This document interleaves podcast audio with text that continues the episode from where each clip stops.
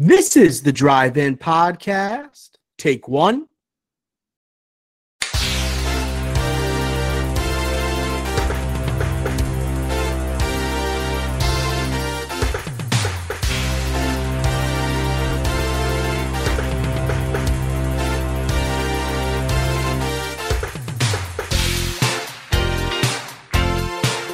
Bada bing, bada boom.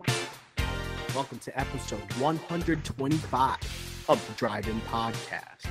On today's episode, we have a very special top billing draft of the best movies of 2022 thus far. So use the bathroom now, grab that popcorn, and enjoy episode 125 of the Drive In Podcast.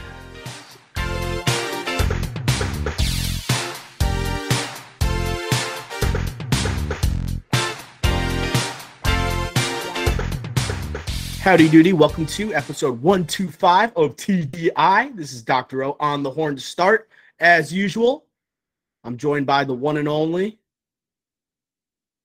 my best friend, my co host, and my overall movie aficionado, Ricky Flicks. Ricky Flicks, my friend, how are you doing this wonderful Monday evening? I'm doing great, Doc. I had a heck of a weekend of just watching TV and movies. I a lot of it was to prep for this. A lot of it was just my own personal enjoyment. But at the end of the day, on a rainy Monday, watch some more movies.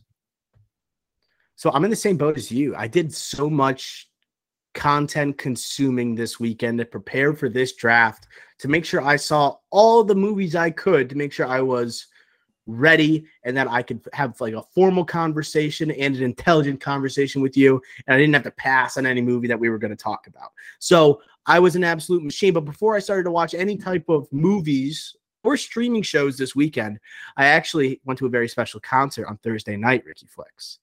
And uh, it took me back to the sixth and seventh grade. It ends tonight. I saw the All American Rejects for oh the very low price of twenty dollars at Live at Five in Stamford. Put on, they put on a good show. I should say All American Rejects did.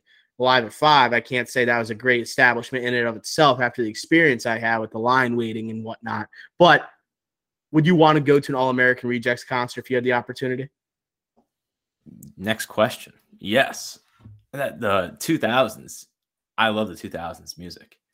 That is a genre. That is my favorite. I would say throwback era that are the 80s for throwbacks. I love it. Maybe 70s actually. Oof. But I love playing the 2000s. That's my childhood. That's what I was literally bred on. All American Rejects. I'm in next time. Ricky Flicks Hearts the 2000s. If you could hear one song by the All American Rejects in concert, what would it be? So it wouldn't be It Gives You Hell. It wouldn't be It Ends Tonight. Dirty Little Secret wow. would probably hit really hard. Hmm. I, I, I guess Dirty Little Secret, but uh, I I don't even want to say that. Honestly, for me, it would it, it it ends tonight just because the the concert experience, like when I saw like the phones coming out and the sing along capacity the crowd has when it comes, it ends tonight. That's got to be number one. But also, like, gives you hell is low key just one of the greatest summer jams. It's an amazing summer jam. Like you like like window down type song. I remember coming back from soccer practice, seventh grade, and that was absolutely stealing girls' hearts. And I just it was an ultimate sing along song that stuck with me since I was like 12 I, years old. So my favorite All American Rejects song is "Move Along." Wow, trying, really? But I'm just trying to think. Would that be the one that's like, oh, that's gonna be the best in concert to see? I don't know about that. So like it ends tonight. That's like a ballad. If you had to pick a ballad for the All American Rejects, I guess. Mm-hmm. I just feel and it gives you. It's not like fast paced, but still like hits throughout. But Dirty Little Secret is just a thrill ride throughout. That would just be fun, just like jamming out at a concert with with friends for twenty bucks. Yeah, and it, it's interesting because like All American Rejects, all live at five. First of all, it's twenty one plus. So like it makes sense they had all American rejects because when they were popular, all those kids that were in sixth and seventh grade, like myself, all of a sudden we're in our mid twenties and we get to relive like that moment. Like it's such a moment of nostalgia. Like the place was going nuts. My buddy John Peavon, we call him, was going absolutely bananas. I thought he was gonna strip his shirt off. He was he was going so hard. He got some looks from the people next to us, but that's why we love him. Um, any other bands from that time you would like want to see?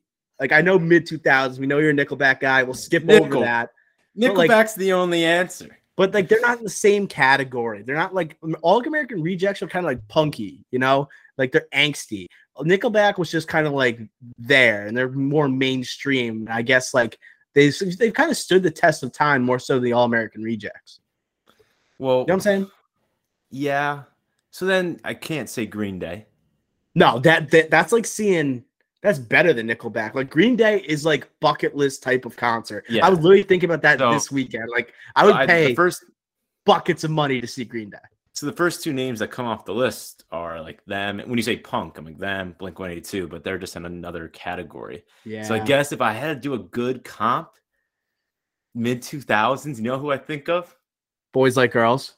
Good, good Charlotte. I was gonna say Good Charlotte. Good Charlotte. That's better. That's Good Charlotte. I think would be the band.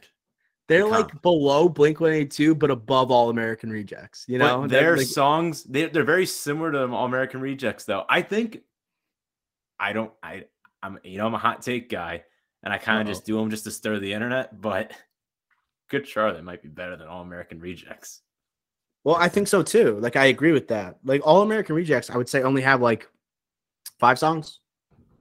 Yeah, Right, but they hit, but I feel like they're like a they were a phenomenon when they like were the anthem is like I would say Good Charlotte is like Jimmy Eat World. I think they're very similar.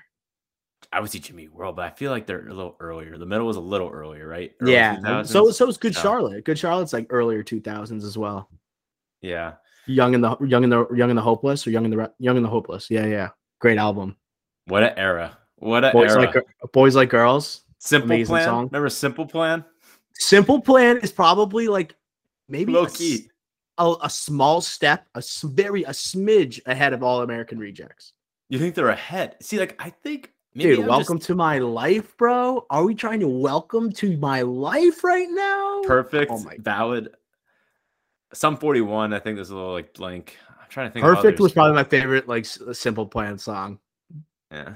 No, I think we had some good ones. There's, I think I'm now. I'm thinking now we're like in a in a groove and we're thinking. But this is a movie podcast. I'm not gonna lie. Dude, just, so just red. I would I would pay to see red jumpsuit apparatus just to play face down, bro. you would literally be paying whatever it is to see that one song. They know Exactly. every time they know every time when they enter the arena or wherever they're playing, it's like, all right, doesn't matter what happens. Just when we play that one song, we actually have to kill it. So then they'll come again. Things That's things make go south. Things go south, like tomato gets thrown at us, just start playing the beginning of face down. Everyone's like, yes, let's go. You know, You're- get get, get the the- train back on the tracks. When the rain of boos start coming down, drummer, hit it. apparatus, apparatus, apparatus. Um, okay, but Ricky Flicks, I moving along from the music uh, category that we were just went on a tangent with. Uh, I want to know what you watched this weekend. Like, uh, what type of movies? You said you did a lot of consuming. Like, what type of stuff are we talking about? Talking streaming, revisiting movies from the year. Uh, I did get caught up in my annual rewatch of True Detective. I will admit, I just that show is unbelievable. I will say this was probably the least enjoyable rewatch I've done because I kind of saw some more towards the latter half of the season, particularly the last episode. I felt a little, a little sped up, and I was like, "Huh, that's interesting." I always thought this, but this time I was like, "Oh wow, this is actually might be this." Still, hands down for me, the best tel- season of television ever created. But Mm. yeah, no, I, I'm I'm excited to talk about this year because again, we're just doing like non-Oscar eligible because it was that late. Like we're not talking about Oscar eligible 2022 movies, right? We're talking about post that era. Uh, n- well, yeah, because no Oscar movies came out this like past December. Tech, uh, well, that would have been eligible. Yeah, well, yeah. So, what are you talking about? Like, So, what like, Oscar movies? Like Oscar nominated movies, or like ones No, that just so like didn't get movies nominated? that came out in January and February. Yo, we saw the same movies. Is what you're talking about. Well, I, I don't I I just kind of when I was like researching release dates, I kind of just cut myself off on March 1st. Well, yeah, because well, I don't think I have anything before that. Okay, good to know. I think, right? I, I think so. I just didn't know if you were going to surprise me with something from. That. Well, there wasn't really many great releases in like January and February. It was kind of just a build up to the Oscars, and that's where a lot of like trash movies like Morbius came out in Oh, right. January, Okay. right? Uh, it, it's not in like December has some major releases, like when you look at Matrix, Licorice Pizza, and like some other movies that Yeah, we Deep- saw, like You know, I think Deep Water. a- You're right. Deep Water is one Water. that, that like that, like I can like it, it does count. That was movie of this year. Okay. Okay. We'll see if it makes the draft. But uh yeah, so I'll tell you what I crushed because I want to brag about it. Uh so after I saw All American Rejects, I would I needed to stay in the next day, kind of recover from such an all-time high that I was feeling. I needed to uh watch Ambulance and it was on Peacock. So I crushed Ambulance this weekend. All right. I had no idea it was on streaming. I go to Peacocks. I go to Peacock once every like three months. And I'm like, oh my God, I've been waiting to see this movie. Kind of wish I saw it in theaters after seeing it before, but we'll see if it gets drafted today. Uh, the next day, what else did I watch? I went to the theaters. I went to the theaters. I watched a movie by myself. I didn't know it was actually streaming at the time. I got home after seeing the movie and I saw that it was actually on demand and available. I saw The Black Phone starring Ethan Hawke. Uh, I'll let my thoughts. I, I assume it's going to get drafted. Have you seen that movie yet, Ricky Flicks? Maybe, maybe not. Well, I don't know why you're acting like that. All right, fine. I'm holding my Uh, cards tight to my chest. My cards tight I- to my chest. What I watched this I couldn't give less of a crap. So I'll just tell you what else I saw. I watched RRR on Sunday after starting it a couple weeks ago, and I couldn't finish it. I sat down for the full three hour runtime and uh, plowed through it. I'll let my. I'll, it's going to get drafted in the top ten here, uh, whether you draft or not. I know if you don't, I'm going to be drafting it. So, uh, amazing blockbuster that I wish I had the pleasure of seeing in theaters despite its long runtime. And guess what? I crushed Only Murders in the Building episodes one through four, quick episodes, about 25 minutes in length. You know what? The series, the first half of this season might be just as good as the first half of the last one, right? And uh, the only downside, I guess, is a little bit too much Amy Schumer for one's liking. But you know what? As long as I got the big three of Martin Short, Steve Martin, and Selena Gomez back together, the crew is back. I'm going to be just fine. Can't wait for next Tuesday when the next episode drops. I I oh, I've seen the first two episodes of season one. I liked it. I will have to get back to it. I've only heard good things about season two, but the same thing of what you just said is what I heard was the only negative about it in the first two seasons combined was Amy Schumer was in the second season. She's a little So- cringy. She is a little cringy, like always. So when I do get to it, whenever I do, I told myself I my next show that's brand new that I will watch will be Euphoria. I have to hold myself to that instead of going back to other stuff. But after that, maybe only murders will be back in the rotation.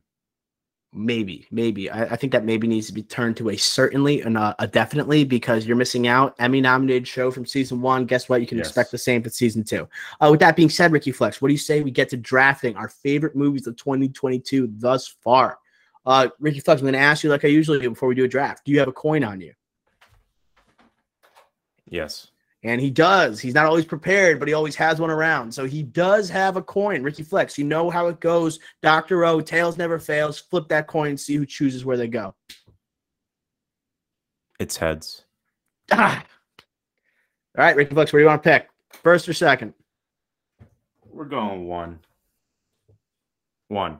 Do you hear me? Okay. Yeah, yeah, yeah. It's- It doesn't matter where you go. You know, I still got plenty to talk about. I'm sure we've seen the same movies. Just excited to have this have this discussion. You're officially on the clock, Ricky Flicks. Best of 2022. You're up. So when I think of 2022 so far, I think it's been really top heavy, in my opinion. Right. And I think another big winner are blockbusters, action movies. Definitely the first half of 2022. And I think this one might not be the top of the box office, but it was, it- as it was towards the end of the Omicron variant, real height of it. But this is my favorite movie of 2022. This podcast favorite movie so far of us doing it. I'm Vengeance. It has to be the Batman. It has to be. We've talked about it so much on this pod. We bought these freaking, if you're listening, I'm holding up our popcorn Batman helmet. Like we bought the merchandise at the movie and that it lived up to the hype. The all around cast lived up to the hype. I never had my doubts, but I'm just still in awe of that movie. I uh, that's another movie I revisited this weekend just to confirm its status as number one movie of 2022. For me personally, have to go with the Batman. Um, so I'll, I gotta admit, I that's a, another movie I streamed this weekend. I just feel like it's not even worth bringing it up because I stream it on a regular basis. Um, this I I find it more rewatchable than I think a lot of people do. Uh, I think people's theatrical experiences overall, when you look at Twitter and you look at people's reactions overall, I would say people had a better time in the theaters than it than they had watching it on HBO Max. And that could be like due to the lighting, it could just be due to like the hype of the movie. But I agree with you. This was my number one. Uh, I think it's kind of getting overshadowed a little bit by all these superhero movie releases that have come this summer. It had a March release, which was kind of unorthodox for like a, a got like a major superhero movie when you think of like uh the Nolan trilogy those are summer releases like I think Batman vs Superman was actually a March release as well. But when you think about what we've seen with Multiverse of Madness that came out in, uh, I believe that was, uh, what was it, May? Is that right? Or April? Yep, April, May. May. May. Then we just have Thor: Love and Thunder, and like Marvel's on this come up right now. We got Black Adam coming with DC, and you got DC League of Super Pets, right? Wakanda Forever coming up for the MCU. You get San Diego Comic Con. Seems like everyone's kind of moved away from the Batman. Uh, but for me, it's not only a great superhero movie, like great noir movie, great like throwback to like all these great 90s thrillers that are also combined into this grounded, bolted to the ground superhero movie from Matt Reeves. This is easily my number one, as you and I both agree. The best actor to ever put on the bat suit, Robert Pattinson. Just a pleasure to watch every time I put it on this. I put this movie on repeat, bro. Yeah, I find it so rewatchable as well. And streaming, yes, I do agree with the criticisms that this is really dark when you're streaming it. So you got to turn off all the lights, which you should be doing anyways. Put it on the biggest screen that you have, and try to do it justice, even though it just won't be the same as on a big screen or an IMAX screen. But this is the one one. I'm happy I got it. What do you got for two? I just also want to say about the Batman, like I don't lose any love for the movie when I see it. Like I just grow more appreciation for it. It's a beautifully shot movie. I don't take for granted like the sequences we get with the bat like the chase sequences, like the interrogation with the Riddler, like that scene has actually grown on me over time after not liking as much in the theater. I even return to like that YouTube clip regularly of Barry Keoghan as the Joker Batman interrogation, even though it's not officially part of the movie. It's just such a juicy scene and gets you excited to see what's coming next. So just wanted to bring that up.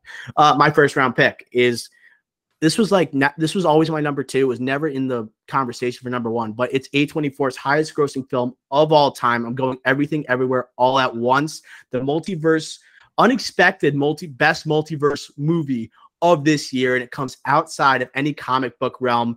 Um, Daniels, their breakout movie for A24 makes over $100 million at the box office. Uh, Michelle Yeoh, Michelle, yeah, Michelle Yeoh, unbelievable.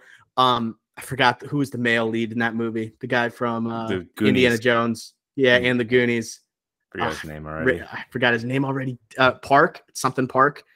Uh, I apologize. I didn't do any research really. I just remembered how amazing this movie was. This had me hitting emotions that I didn't even know were possible, and in scenes that like didn't expect to draw out, draw out any emotions. Like there's characters with hot dog fingers that I'm sympathizing and empathizing with. I have scenes with like rocks that don't even verbally speak to one another, but like the way the scene is constructed and the buildup of these characters that are supposed to be these quote unquote rocks, you got me like nearly on the verge of tears while in the movie theater. Then we have like low key amazing actions, unexpected action sequences from Michelle Yeoh and the male lead that I, I'm still disrespecting. Did, did you look it up while I was t- while I was talking?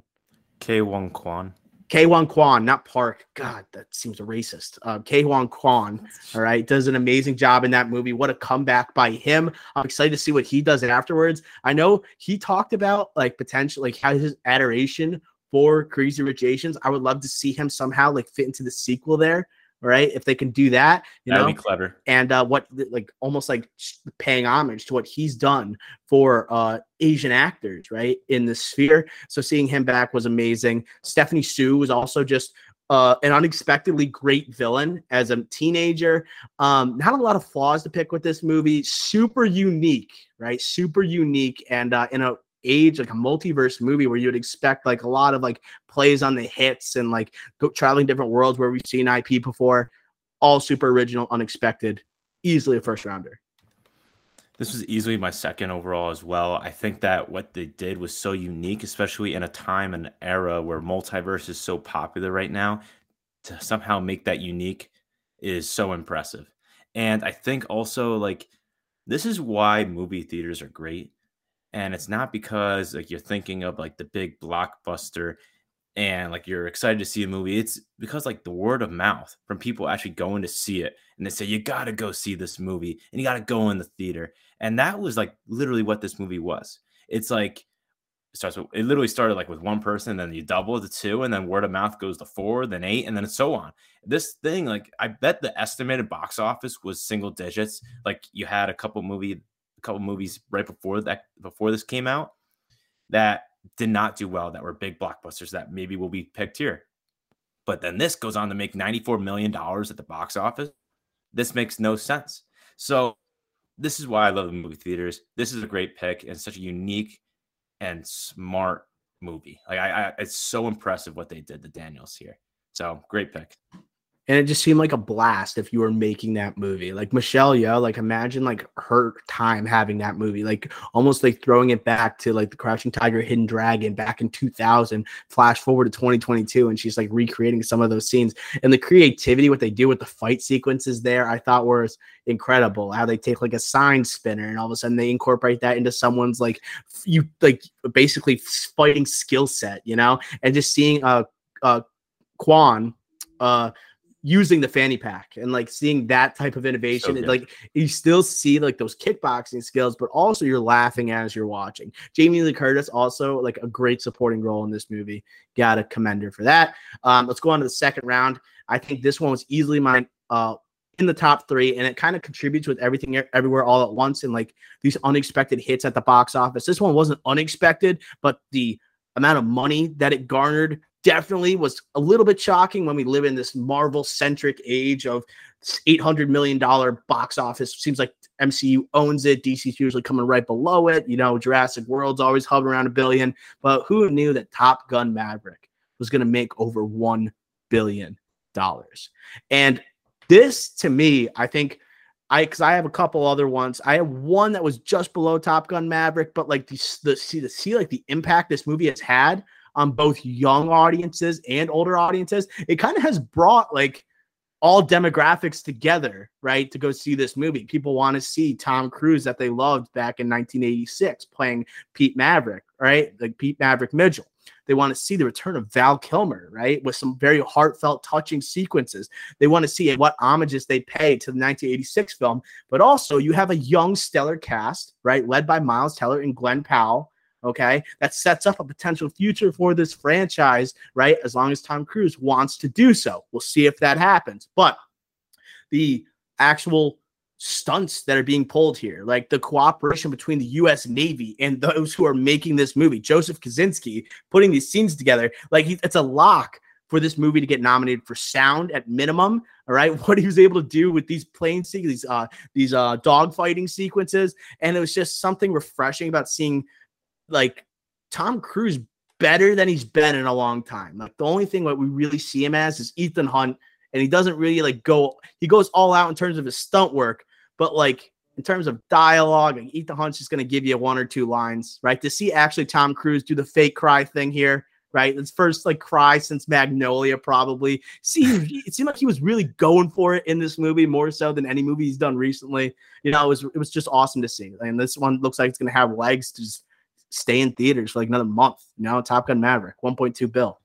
That's and I think the reason why is because it also attracts all audiences, right? You mentioned how it has the younger cast, but also so has Tom Cruise, it has Ed Harris, a Jon Hamm, it has everything attributed to the cast to attract all all different uh, backgrounds and ages. And again, it has it has that strong IP. And again, you knew Cruise like if he was to do he was gonna, if he was going to do a legacy sequel to Top Gun, which was like yes, he was in Risky Business three years before. Um, he was in The Color of Money the same year as this, but this was like okay, Tom Cruise is an A-lister now in Hollywood. Like this is like he's about to take on Hollywood like we've never seen before. And this was the movie to do it. He was always to honor it in the right way by giving his full full heart into it, right? And this like this confirmed like after the Batman, like this blew the Batman out of the water. Batman close to 800 million, this 1.2 still going. Like it just shows like movie theaters is not just about only uh, superheroes anymore, right? It's also mm-hmm. about everything, right? Not everything everywhere all at once, which made 100 million, but like 1.2 billion for Tom Cruise. It's also still about movie stars and big action sequences. So love the pick. I had it at three as well, uh, pretty solidly. It's just really poetic that like if anyone's going to take down Marvel at the box office or like Jurassic World or any of the major IP, it's going to be Tom Cruise who's devoted his life to movie theaters. If you can say one actor and like guarantee one actor in your lifetime that will never show up on streaming before a movie theater, it's Tom Cruise. So to see him cross the billion dollar mark with the movie that launched the, the role, excuse me, that launched his career, that's something special. Um, I do have a question, Ricky Flicks. What do you think about the theory that many people are saying that Top Gun Maverick actually happens, like the the, the movie itself and like the happenings after after Pete Mitchell goes over Mach 10, that he died, and then everything else is kind of him like reconciling with like Rooster and uh, you know with the Navy itself. What do you think about that theory? Do you think it has any legs? No legs, but I love to hear it. I love conspiracies it's interesting. So I was listening to um, so uh, I was listening to the rewatchables, and they did Top Gun Maverick, the first rewatchables ever. I listen to that podcast a lot. It's that's awesome. insane. They already did one. They did a, this the first rewatchables to a movie that's still in theaters, but I think that's also goes for like Bill Simmons' adoration for like '80s movies. But the fact that like the movie has like a haze over it, you know, that has that California, San Diego type of mm-hmm. haze over it, seems like it's almost like a dreamlike scenario and the relationship with Rooster and everything. It just it, like I kind of see that theory. I feel like it's open to it's almost like a little bit open to interpretation. Like you can think that it happened, and I think the only way that uh, theory actually sticks is if they don't make Top Gun three. But we'll see what happens uh, with Tom Cruise at least. So we're on to your uh, second round pick. Right? What do you got? Fourth overall. This, I think, is the last of uh, this top tier. I mentioned this year has been top heavy, I would say so far, but this one is is suffered at the box office, had a huge budget. It's now streaming on Peacock, and yes, I'm going the Northman. I would go the Northman at four. I think this is the last of the top tier of movies of the year. And for big movies, big movie theater movies, cinema, as Martin Scorsese meme goes, this is that. And Robert Eggers does what he does best, right? He does his research, his historical research, puts his cast together, this crazy story, but based on, but again, based on actual truth for the most part here. And just put together a spectacle that we haven't seen in a long time, I would say, outside of superhero movies, right? But a true spectacle, uh, kind of like an ode to like the 13th century and the ode to Viking culture. Even love earlier. to see it. I yeah, even earlier you say like you're the history guy, not me. And again, like yes, it has a great cast. You have Ethan Hunt, Nicole Kidman, Anya Taylor Joy. But the reason why I think it really separates itself on top of Robert Eggers and the spectacle of this is Alexander Skarsgård. And this was for me his like this guy can carry movies. This guy can carry spectacles, huge projects. Because this was a huge project. I forget the actual budget for this movie. Um, I should look it up real quick. But the Northman for me, number four. Uh, yeah, I really like this movie. This is my number five in 2022 thus far. Uh, so I think this movie, like for me, really worked. Like I love Eggers' style. like he, he'll like, I like I. You talk about sometimes like his style might not be someone else's cup of tea. He gets really ingrained into like the actual substance and the setting that is this movie is taking place um and like the the culture of the vikings and like the the the, the mythology almost where it's like them and like the like the turning into animals turning into beasts turning into lions right in order to fight and become these berserkers but also like these hypnosis sequences like these witches that are involved i could see that and like we know that Eggers love witches, loves witches in his movie or mystical type of creatures, right? That people are kind of like unsure of. Like I can see those scenes kind of throwing people off. It certainly threw me off.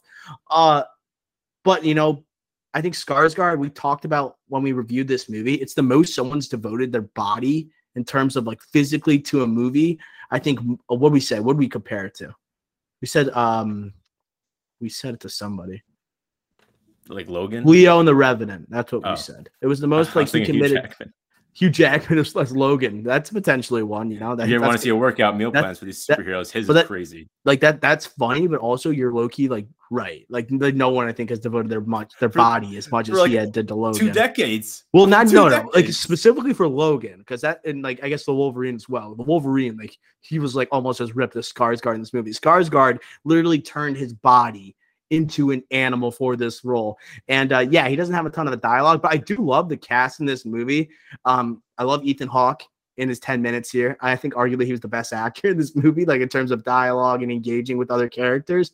Really. Um, Skarsgård amazing. Nicole Kidman was amazing. in The back half of this movie, in my opinion, really creepy, really awkward scenes that also could throw you off in terms of watching a lot movie. of this movie could throw you off, and that kind of goes to the fact that it didn't make back its money. Yeah, and like people that also could be like word of mouth, like oh my god, I was scan, Yeah. like spoiler alert here, heads up, okay, if you haven't seen it, Skarsgård just like with his with his dick out and like just fighting against like another dude who's naked at the same time. And it might be like what the hell's happening right now, but uh, that ending was very weird. But I know I love it, you know. Like as Eggers got an interesting mind, and I love how he picks these historical projects. Uh, yeah, and for the record, it made 70 million globally, over 90 million million for its budget, so it did not make its money back. But It's gonna be okay, interesting what he. It's gonna be interesting what he does next, though. Like if he got that money for his first big blockbuster, he's worked with A twenty four previously, right? He gets this huge studio, and then he fails to make back his money. Does he go small scale next time? Like what kind of studio is gonna offer him some money?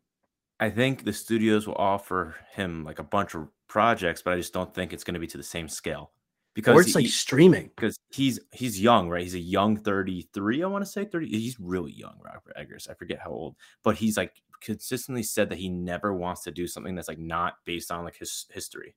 He wants to go as like mm-hmm. deep back. He doesn't want to do like a present movie, modern day movie. So that's that's just like crazy to me. I love that. Like that. after seeing the trailer for like Bodies, Bodies, Bodies, like I'm glad that he never wants to make a modern day movie. Like that Right. trailer, just like I know that's gonna be such a satire and like a hit piece on like a Gen Gen Z right now in terms of how the, the lingo and how they deal with technology and stuff. I'm like, that's gonna make me. It's gonna be funny, but it's also gonna be exhausting to kind of watch. I, I'm kind of anticipating. Yeah, but that should be a good one. But I think Eggers, just to kind of confirm your question here, I think I could see reunited reuniting with A24 to kind of get his like mojo back, even though he still has it, right? But to kind of go back to the bigger for a second chance at, with one of the bigger studios, perhaps. But okay. Fifth overall, my third pick. This movie got swept under the rug big time. It's not at one of the top two, top three streamers and it came out the same weekend as the Batman. Yes, I'm going fresh at fifth overall. Sebastian Stan, we are a Sebastian Stan podcast. A-lister should be an A-lister. He will be an A-lister. Coming out with the A24 movie later this year. I love Sebastian Stan, and this movie, he owned this movie. Daisy Edgar Jones, very good in this movie as well. But Sebastian Stan dominated and he had the charisma, he had the the pizzazz, the pizzazz. Like he, like I, I don't want to spoil anything because I feel like no one's seen this movie. Mhm. It's on Hulu. All right, came out the same week as the Batman, so you're probably watching that at the movie theaters, maybe second time, three times like myself, maybe. But find time to watch this quick movie, under two hours. I want to say 90 minute movie. It is a thrill. It's so much fun. I, I, like this movie a lot. I had it as my number six. This is my this is my number six. Um, this movie, like th- this might be the year of Sebastian Stan, like and like the breakthrough that like he's kind of been looking for. He's been attached to the MCU for so long, right? Even before the MCU, he's like the bad guy in Hot Tub Time Machine. But like here, he's like he gets like a co-lead in the Falcon and the Winter Soldier. He moves on to Fresh. He has Pam and Tommy. He gets nominated for an Emmy. Right? It seems like he's on this path right now, right, to become bigger than just Chris Evans' sidekick in the MCU. And this is where a role that he really got to bust out and show his chops a little bit, like sink his teeth into something, literally, with this carnivorous type of role. Um, Daisy Edgar Jones also I love in this movie. I think their chemistry actually works really well, even though like I don't know if it's supposed to. Like I, I, I guess it like Loki is supposed to. Low key, I think he did Um, a great job with that. I have some writing issues with like the last part of this movie, but for the most part, it hits most beats that you would expect. It's just you're really there to see Sebastian Stan do his thing. Um, I think there's also some like really funny dance sequences that are like it's it's almost it almost has an unintentional funny feel to it, but it's just like him just doing his thing, like doing yeah, you're telling doing the side to side with like the fingers, like the thumbs and everything. It seems like one of my iconic dance moves to be the, honest. The kitchen scene with no dialogue, just music and him cooking it up, like that was the switching of tones in this movie. It's like pretty good. Like I I love that type of thing yeah. where it's like it'll be a tense one on one right? Horror type vibe like what you like you're literally grab clenching your armrest like saying like oh my god and you're flexing your abs as hard as possible. But there's other times where it feels like it's literally a rom-com and you're watching these two meet at a grocery store and it feels like you're watching when harry met sally you know? It's just right. it has that feel sometimes they did a great job bouncing between tones. Usually that's a problem in movies that we talk about a lot it was like oh this movie didn't have a tone so it didn't have a theme. Like this one knew what it was doing the entire time. The director mimi cave Never heard of her before this movie. She's done like 10 other feature films. Don't, don't recognize any of them, but this was like maybe something a good start for her from a streamer, right? Hulu, not even on Netflix or HBO, right? This is this could be big for her as well, not just Sebastian Stan and Daisy Edgar Jones. Love this movie. Please check it out. It's so much fun. And Daisy Edgar Jones also is like on a similar path right now to like Sebastian Stan, like breakthrough type of year. When you look at what she did with Under the Banner of Heaven as the female lead next to Andrew Garfield, Think about her and Fresh. She just had the new movie where the Crawdads sing, which you know all the teenage girls are going to go watch because Taylor Swift has the new song in it. Uh, have not listened to the song yet. Review coming probably later on in the week at, on the drive-in.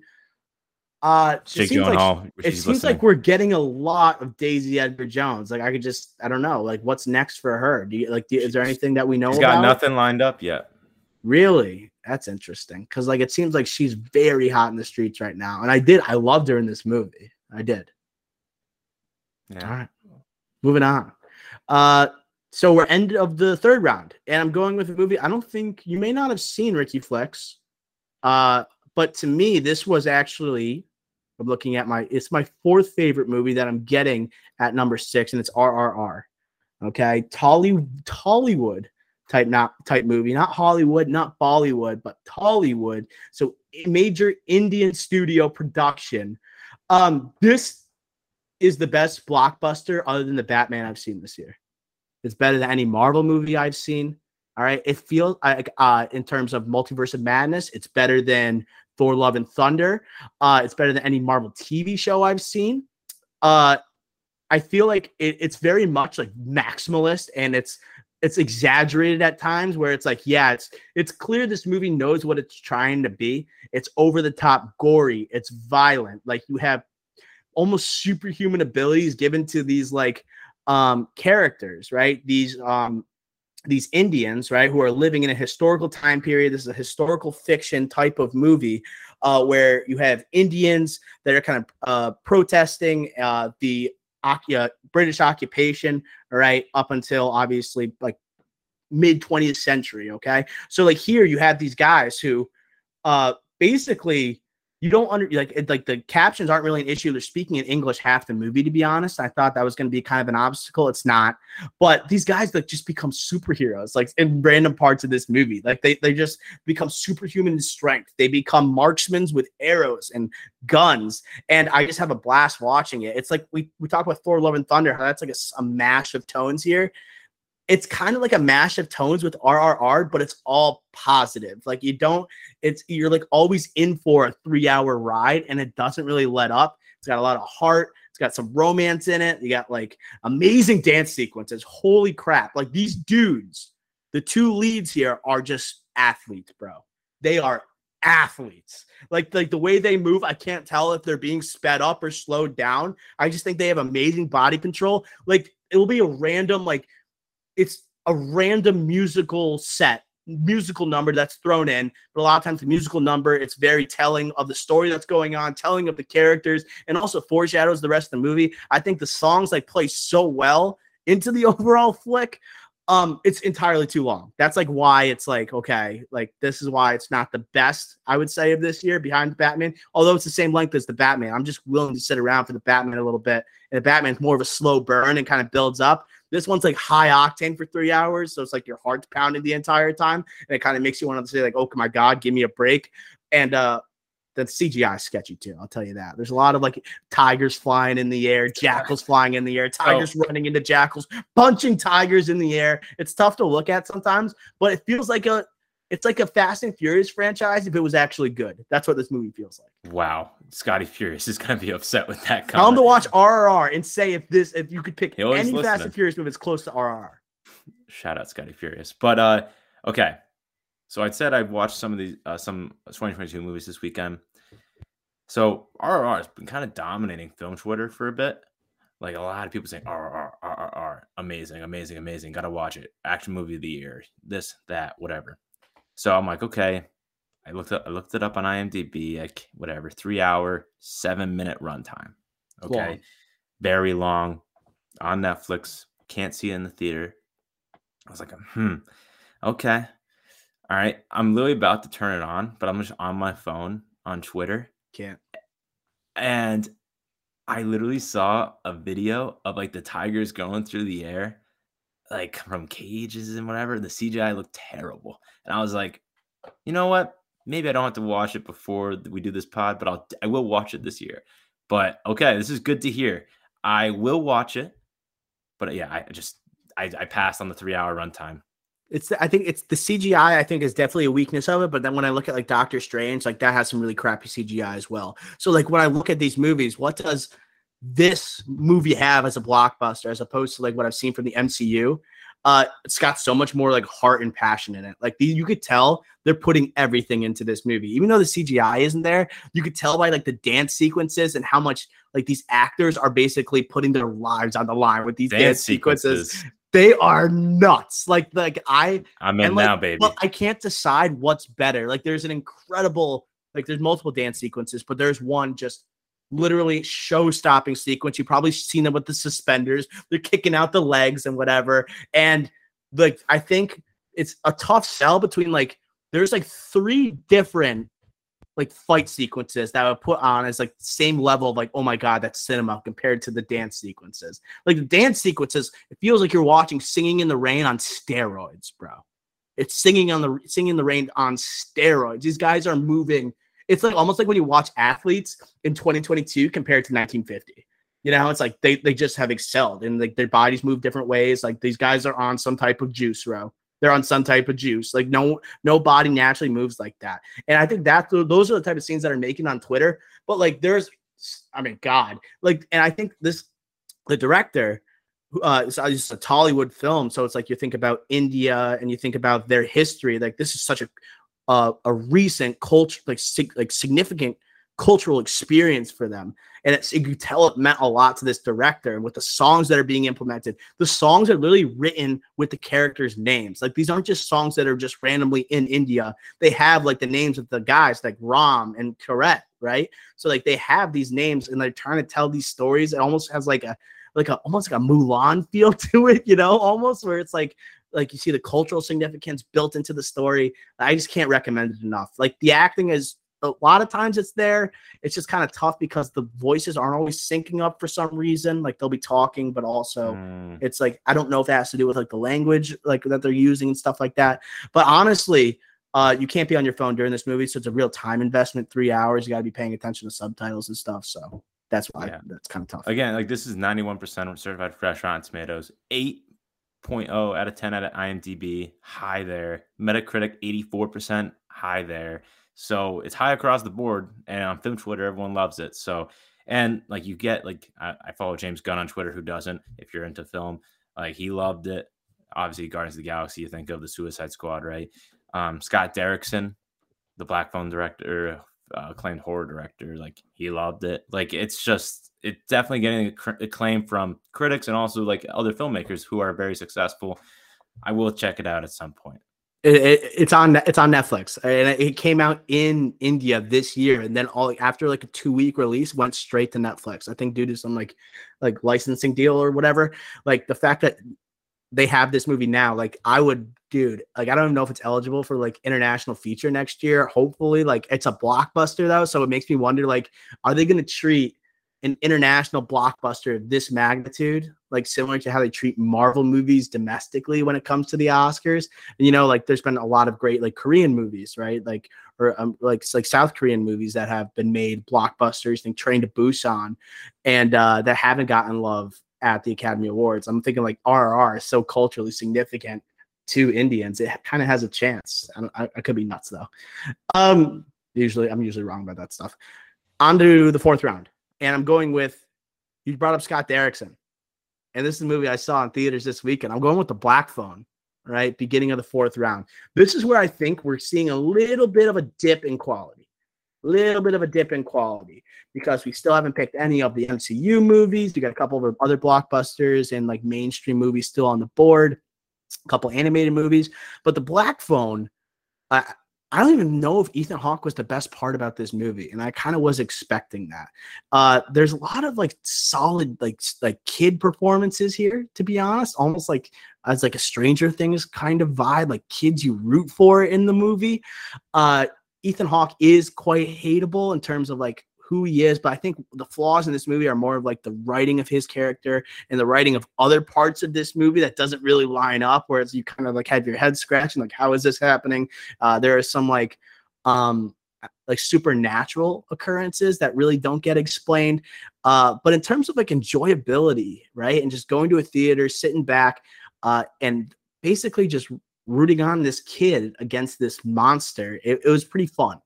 And uh, yeah, so I'm gonna go Black Phone here. I, great 70s vibe that's set right throughout the entire movie as well. Solid soundtrack, and uh, yeah, and the concept is pretty cool. Where this kid is kidnapped by this guy named the Grabber, and he there's this phone that's disconnected on the wall, and he's able to talk to the victims of the Grabber who he's killed. So I think it's a really interesting concept for a movie that has like uh like it's like these type of horror movies where kids are like uh haunted by like these older people, just almost like it. Stranger Things is so big right now. Black Phone kind of falls in this category. like Uh, so Blumhouse movie, Black Phone, fourth round.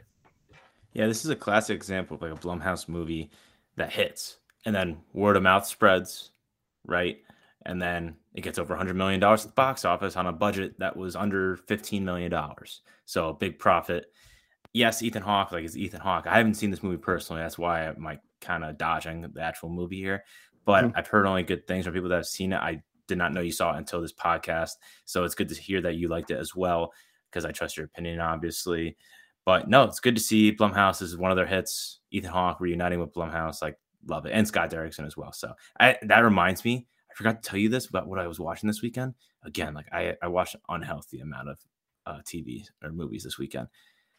I tried to give First Reformed another try. I haven't watched that one.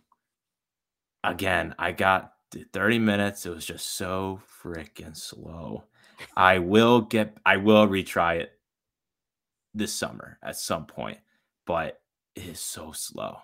I, I heard it's amazing, but the first 30 minutes is not selling me at all. I think I'm just gonna have to power through one of these days. But Ethan Hawke, I love him, so I will watch it. Yeah, so like publicly, this movie's doing pretty well in terms of reception. I would say. Um, oh, yeah. Rotten Tomatoes, I think it has a pretty positive score. Um, I think people are saying it's pretty simple. It's not like trying to do too much, which I like. It's uh, it's just the the writing of it. It's kind of like the major flaws that are here yeah. with this movie. And you're definitely going to point it out when you see it. You'll know. Uh, so moving on, end of the fourth round. What do you got, Ricky Flicks? All right, this is where, like, after the top, like, I think the top four movies that we picked are in a tier above. I think Fresh is in its own second tier by itself. And then I think we have this next tier where I'm unsure where I'm going. Uh, to be honest, I've reordered these already five times. Actually, it's like, do I want to go? I think I have to go with my guy. I think, and I think this is again came out the same weekend as the Northman. Did not make a lot of money, but again, it's like kind of showing us Nick Cage is still around and he's, oh. and he's, and he's working. Oh. So I think just add a fun factor, right? Just a fun movie, right? Pedro Pascal's hot in the streets, of course. Mr. Mandalorian himself. Give me unbearable weight of massive talent. Give me the Nick Cage uh, history in this movie. The odes to Nick Cage, odes to Nick Cage, and uh, now one of the like someone that everyone loves, Pedro Pascal. Ike Barinholtz, small part, love him. And this movie itself, like it was meta, but a good meta.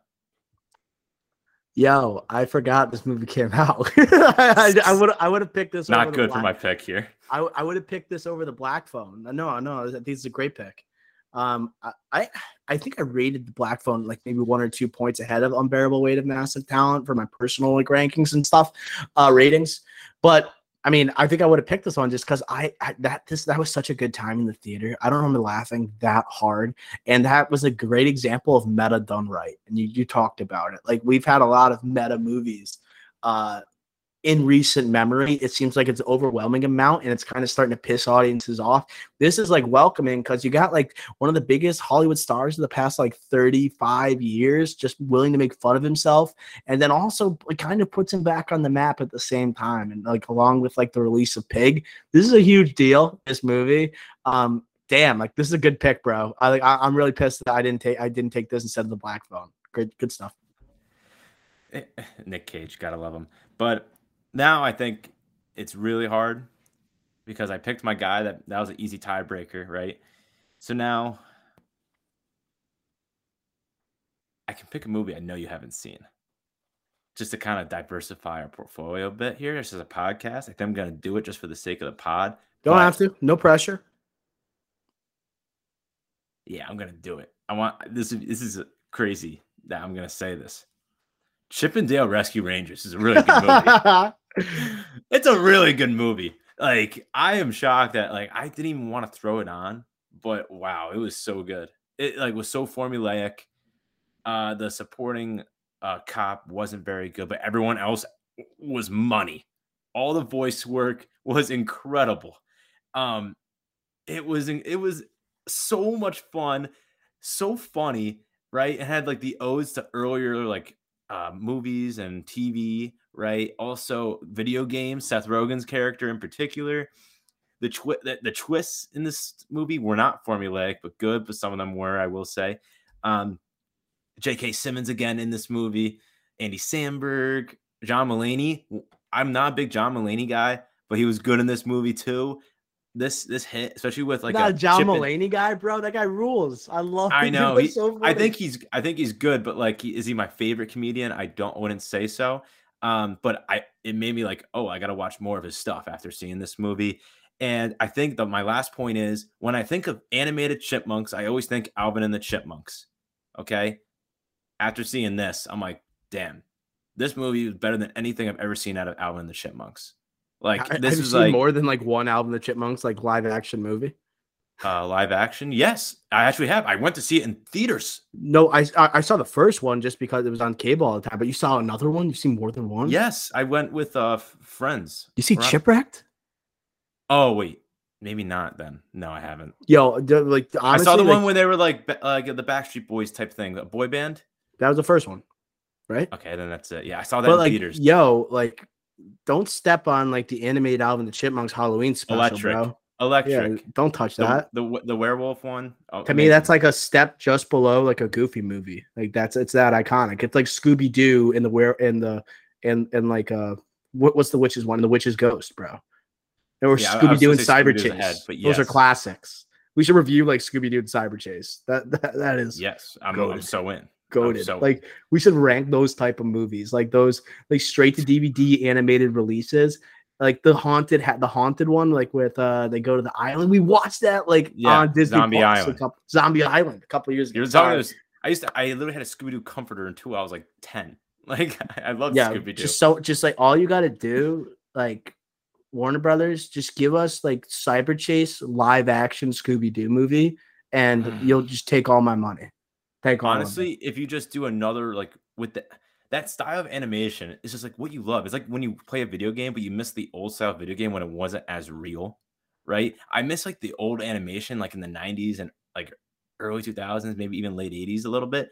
That just like wasn't as real. But it's like, yes, we're watching a cartoon. Like, let's just watch a cartoon movie and like just appreciate just, it give it give us like the animated punk songs that were in those movies like those were incredible dude oh, incredible oh, like our then, dad got a CD, a soundtrack of like the animated Scooby Doo movies.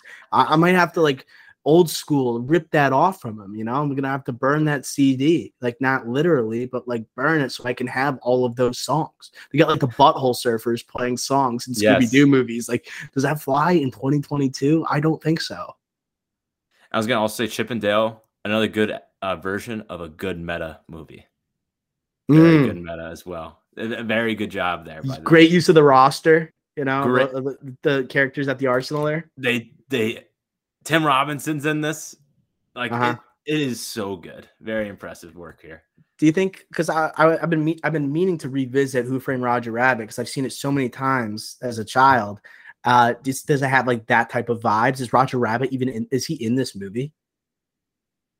Not Roger Rabbit, but ah, uh, but um, Roger Rabbit's a classic. I, I that doesn't this doesn't touch that. we should review as a throwback Who Framed Roger Rabbit. That's on that's on the list. Yeah, that's that's that's a classic, and that's actually a good story and everything going on there. This is also good. I'm just saying, like this is like much more formulaic and yada yada yada. I'm gonna watch double feature tonight, Ricky Flicks. How about this? I'm It's gonna watch. movie too. I'm gonna watch Who Framed Roger Rabbit and then Chip and Dale Rescue Rangers. No, no, because then then you then you'll really think Chippendale sucks compared to that.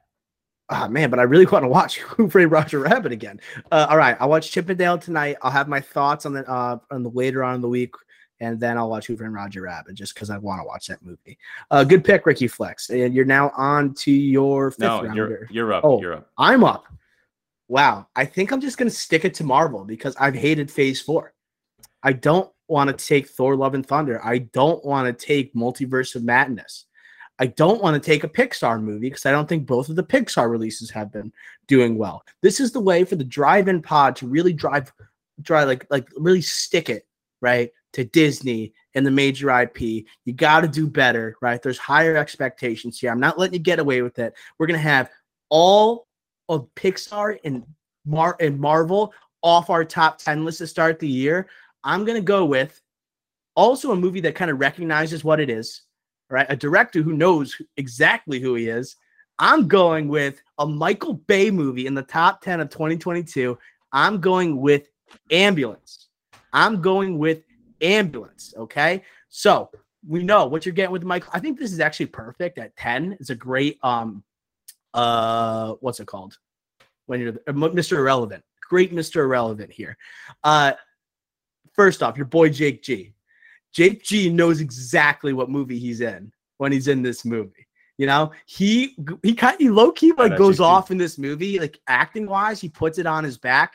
Yahya is like kind of soft spoken for a guy who's supposed to be like a criminal. He's kind of has to ele- like kind of elevate himself a little bit to even match what Jake G is bringing here. But literally, the escalation of Jake G, like whenever he's talking about anything, uh, I think I was I tweeted about this. It has an amazing, amazing, and unexpected needle drop with uh with sailing. But what's what's the dude's name? Christopher, Christopher Cross. Cross. Like uh, if you don't know him, it's like ride like the wind. Like he does the song "Sailing," and when they did that, I was like, oh my god, this movie is just like it's all about just having a good time and just going rolling with the punches. And it gives you the amazing action sequences. It has the soundtrack. It has Michael Bay just like in love with where he's from. He's in love with LA. All right, loving live loving life and just embracing the director that he is. It's a lot of drone shots, a lot of overheads, and like what's going on. They try to make you feel like it's we're watching the OJ chase for half the movie. Uh, but I, I like I really did enjoy this ride. I didn't think it was a masterpiece or anything. This is more about like sticking it to Marvel. But uh, ambulance, Mr. Relevant. So this is what I would have picked. This is my number six slash seven. I had this like tied, Wow. maybe just behind, just behind the unbearable weight of massive talent at seven. Okay, but I again for the sake of the pod, Chippendale, I felt like that would have been good on this list. Ambulance I watched this weekend, and holy crap, Michael Bay hit me. He hit It me was- like he he hit me like he dude So he hit me like like they mentioned the Rock in this movie. They mentioned the uh, Bad Boys. I'm like this movie obviously not as iconic as those, and it won't live on in the same way those did. Those are box a box office, uh, just absolutely like blew away the box office. This kind of snuck under the rug, rug like we've been talking about this year. A lot of these movies that we're talking about did, but holy crap! Like this was like like it just hit me like a ton of bricks. I was so happy for Jake G. I thought when I saw him in a Michael Bay movie, I'm, I was a little nervous that he was kind of mailing it in. Holy crap, he was so good. He was amazing. He, he, he, wa- he wanted all the smoke. He wanted all the smoke. I was movie. shocked how good he was. Like, I'm not shocked because he's an amazing actor. Unpredictable, like, too. He was insanely good. Like, I was so happy. I was like, our guy. And I know he's listening to this right now. Big fan of the pod. Thank you, Jake. Yeah, yeah. I will say I was a little disappointed. I was. I'm didn't, not gonna didn't really bring much. Didn't really bring nothing, much to the day. Well, absolutely nothing. But ah, crap. What's her name? Uh, I Eiza Gonzalez. Thank you. She was good. I she was also very good in this movie. Um, the playoff with Jake G was hilarious at times, and also like, holy crap, Jake G is gonna absolutely murk her right now. Um, I might rewatch this movie too. I, so this movie good. has rewatchability, I think, because of Jake G and action yes! sequences.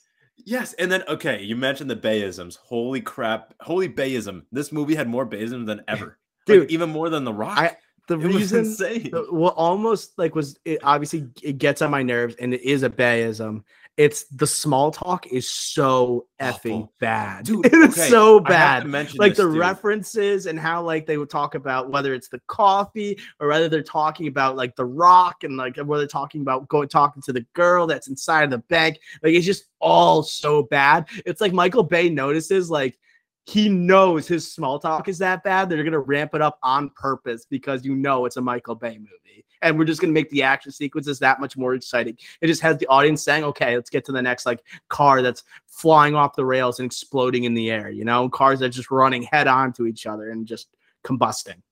Dude, oh my god, it was pissed. That was like the only thing that is in the ending, kind of like not what like the result, but like how it happened. I was like kind of pissed off. I'm like, oh my god, you literally could have set up for something crazy. But um, holy crap, you're right. The the writing was actually like at the dialogue was actually atrocious. Like so at times, bad. like they were calling each other by name. Like they call, like I was literally listening for this because they didn't know who they were yet. The FBI agent didn't come into the picture yet, and they're literally calling them by their first names, but they're not supposed to know who they are yet. They're, I like, feel oh like they're doing it on purpose.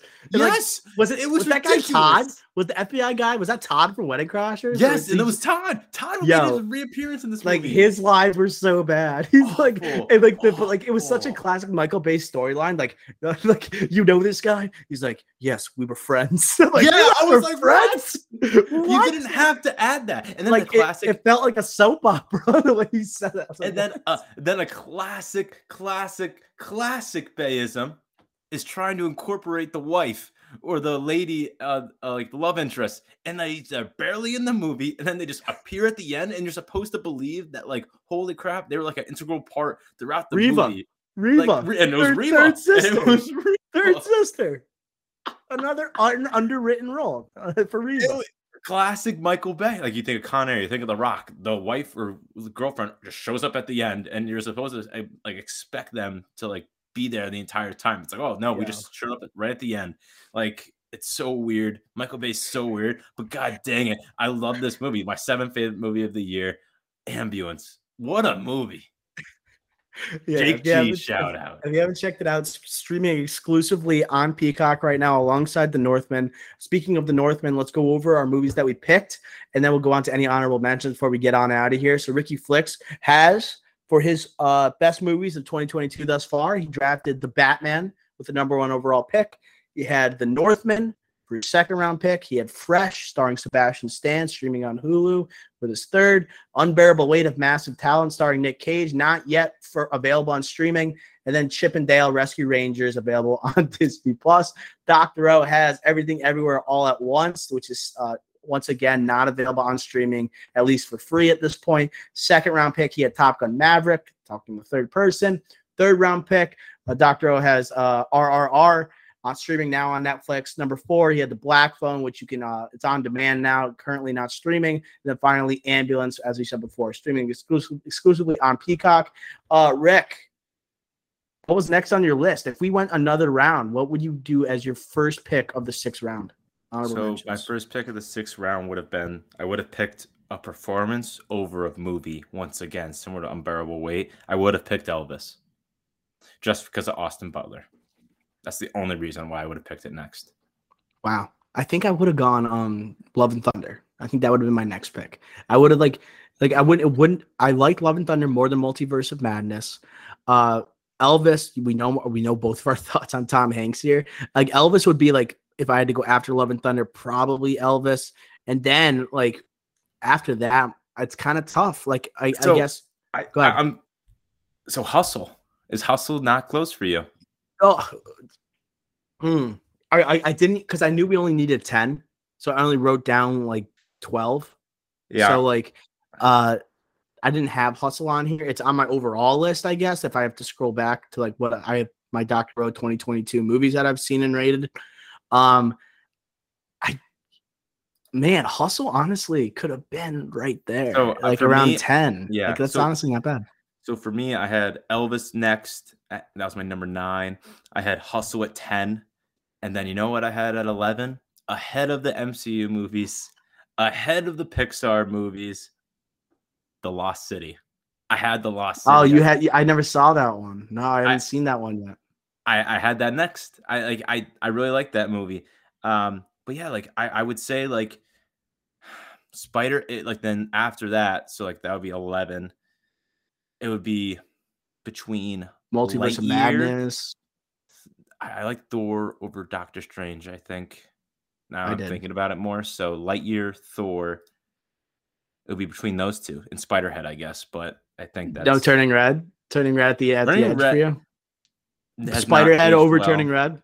Yes, without even a second blink. I not me. Like definitely turning red ahead of Spiderhead. I really Spiderhead was not very good. Like the more I think about it, it wasn't. That, but like that, that felt like we talk about like meshing of tones. We talked about RR, and then we talked about Thor: Love and Thunder. Like that was like the ending of that movie felt so random, and it felt like it was so. I don't know. It just felt very much like a COVID movie, and felt like it was very restricted. Yes, yes, and Chris yes. Hemsworth, I guess, actually pretty good in that movie. Uh, but yeah, that was that's the one that I, we saw moving along, trying to think of other ones. Um, what else do we have? Look, Adam Project, not going to make the list. Deep Water wasn't going to make the list. I saw Morbius. I don't think you ever saw Morbius. No, not going to make the list. Remember Windfall? Windfall. I forgot about that movie. I think I rated that one too. That wasn't going to come near my top. Yeah, that 10. was. I think I rated that in the fifties, low fifties. Yeah. So I guess those are the honorable mentions. I think the ten we got is pretty good. Like I, I don't disagree with that. The only one I haven't seen is uh, Rescue Rangers. Rescue Rangers. Can't believe that made the list. How do we differentiate ourselves between other film podcasts? We have Chip and Dale Rescue Rangers the making top the top 10, 10 of the year. Making the top 10, and it wasn't 10. that was crazy. um, all right. So that's going to do it for our draft, and that's our list that we're going to be putting out and sharing with those uh, who've listened to the podcast and those who haven't listened to the podcast.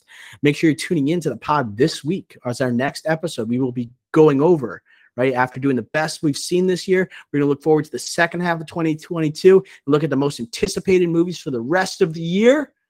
Okay, pod is coming out on Wednesday, right of this week with the most anticipated. Uh, moving along, we do need to recognize huge weekend in terms of movie news coming up. There's a reason why we're not doing the checkup on Tuesday this week.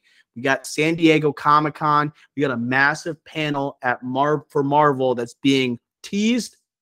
Uh, we got some DC news that's probably also going to uh, basically uh, be on the coattails of Marvel at this point. Uh, hopefully, we get some Fantastic Four news. Hopefully, we get some Blade news. Maybe even some X Men news. Who knows? Who knows? But we're going to make sure we cover it.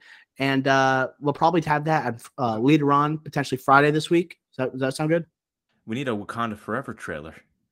We get Wakanda Forever, hopefully. We haven't gotten footage. a trailer yet. I, I, think almost. I think they've been saving it for this point. Honestly, yeah. like, I, like I think that would make the most sense. I, I don't. I don't think Feige kind of doesn't want to. He senses the vibe for Phase Four is kind of off. Maybe it's not a great time to introduce that trailer until it's Comic Con, right? Let that this wave Thor Love and Thunder kind of wave pass by, where it's not actually like like kind of gathering this critical acclaim that he expected it to. Uh, so yeah, so we're gonna do a checkup later this week. Uh, and we'll, if any news carries over over the weekend, we're gonna obviously bring the checkup to you next Tuesday as well. Uh, that's gonna do it for episode 125. Make sure you're following us on our social media pages. Okay. Make sure you follow us on Twitter and Instagram. Make sure you you hit that follow button wherever you're listening right now so you can keep uh, our voices in your ears and make sure that you are getting uh, updated with the newest podcast. If you're not following what I'm saying right now, uh, yeah, subscribe to the YouTube, the whole shebang. Until next time, we will smell you.